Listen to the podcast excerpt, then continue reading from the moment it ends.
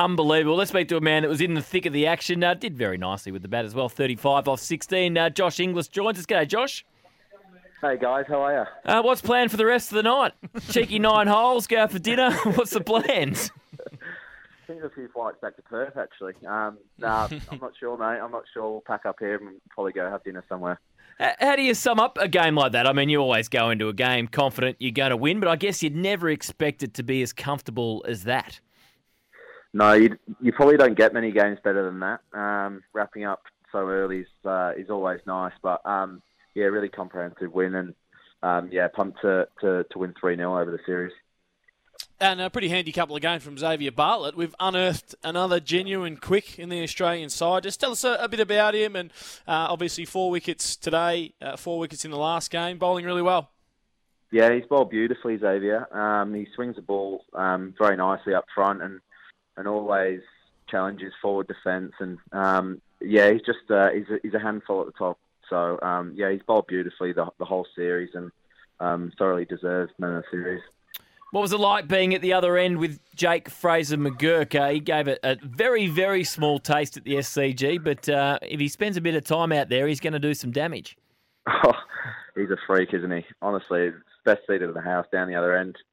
It's um, it's always tough with those small chases like that because you don't want to get out. You always want to get a red ink. So when he started going hard, I was pretty happy. Um, but no, he, he absolutely smacked him, and Um, he's got so much talent. It's just brilliant to see it come out in on the international stage.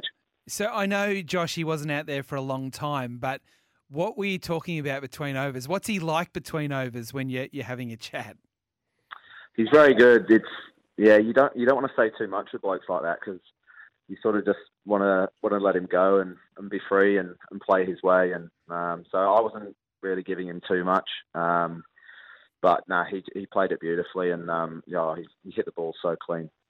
Now I've got to ask you, it wasn't just all about Jake Fraser-McGurk because you have hit a reverse sweep off El Zari Joseph at one forty-eight kilometres an hour off the stumps, two bounces over the rope at uh, well third man. Um, we've got to give you some some love as well. That was the most extraordinary shot I think I've seen all summer.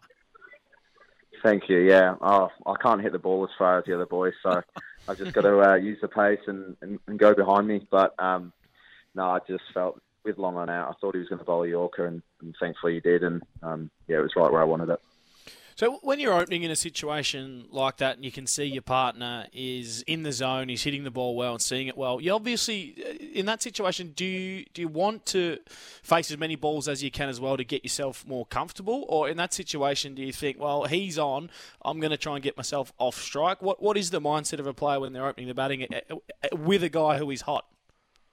Yeah, it's tough. Um, you don't want to sort of overthink the situation and um, overplay your hand almost. I just tried to keep a clear mind and, and just um, react to the ball coming down. Um, but like like you said, when when there are blokes going like that, if they're, if they're bowling well, you, you almost just look to rotate strike and, and get him back on strike and let him do his thing. And um, I think there was a couple of overs there where he might have got a single at the end of the over, so he faced two in, two in a row and, and probably chipped off forty in, in the meantime. So, um, yeah, I didn't have to do too much there. Well, mind you, you did strike it at two eighteen yourself, so you were you were see, you were seeing him reasonably well. Okay, we shouldn't downplay your your thirty-five. Didn't feel like that the way he was going. You're thirty-five off sixteen. So is that your, you? You feel comfortable in this format of the game opening? Is that where you, you feel you play your best cricket? Oh, I think everyone wants to bat at the top. It's obviously the field's up and the ball's hard. It's, it's probably the best place to bat, but um, I think I've said before, I've I've done both. I've batted in the middle and at the top, so. Um, whatever the team needs me to do, I'm, I'm happy to do. And um, no, it was nice to, to get up the top this series and, and get a crack at that. It's been to Australian wicketkeeper and opening bat Josh Inglis. Just on that, Josh, I mean, a lot of people thought that Matt Short might open the, the batting. When did you find out that you would be open the, opening the batting in this series?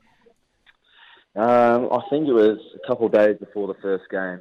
Um, the selectors reached out and just sort of let me know that I would be batting up the top. So um, it gave me a couple of days just to sort of Um, prepare for that in the nets, play some more new balls, swinging balls, and uh, and sort of get used to that and get my head around my uh, my game plan. So that was nice to have that um, before training, and um, yeah, really enjoyed it. Josh, uh, thanks so much for your time. Uh, well done again uh, with the bat and for the team, and uh, enjoy the rest of the night. Whatever's planned in Canberra, you might even get a chance to get home. looked out for. Thank you, guys. Cheers. Josh Inglis, uh, Australian wicketkeeper and opening bat uh, after a dominant performance. That is an understatement.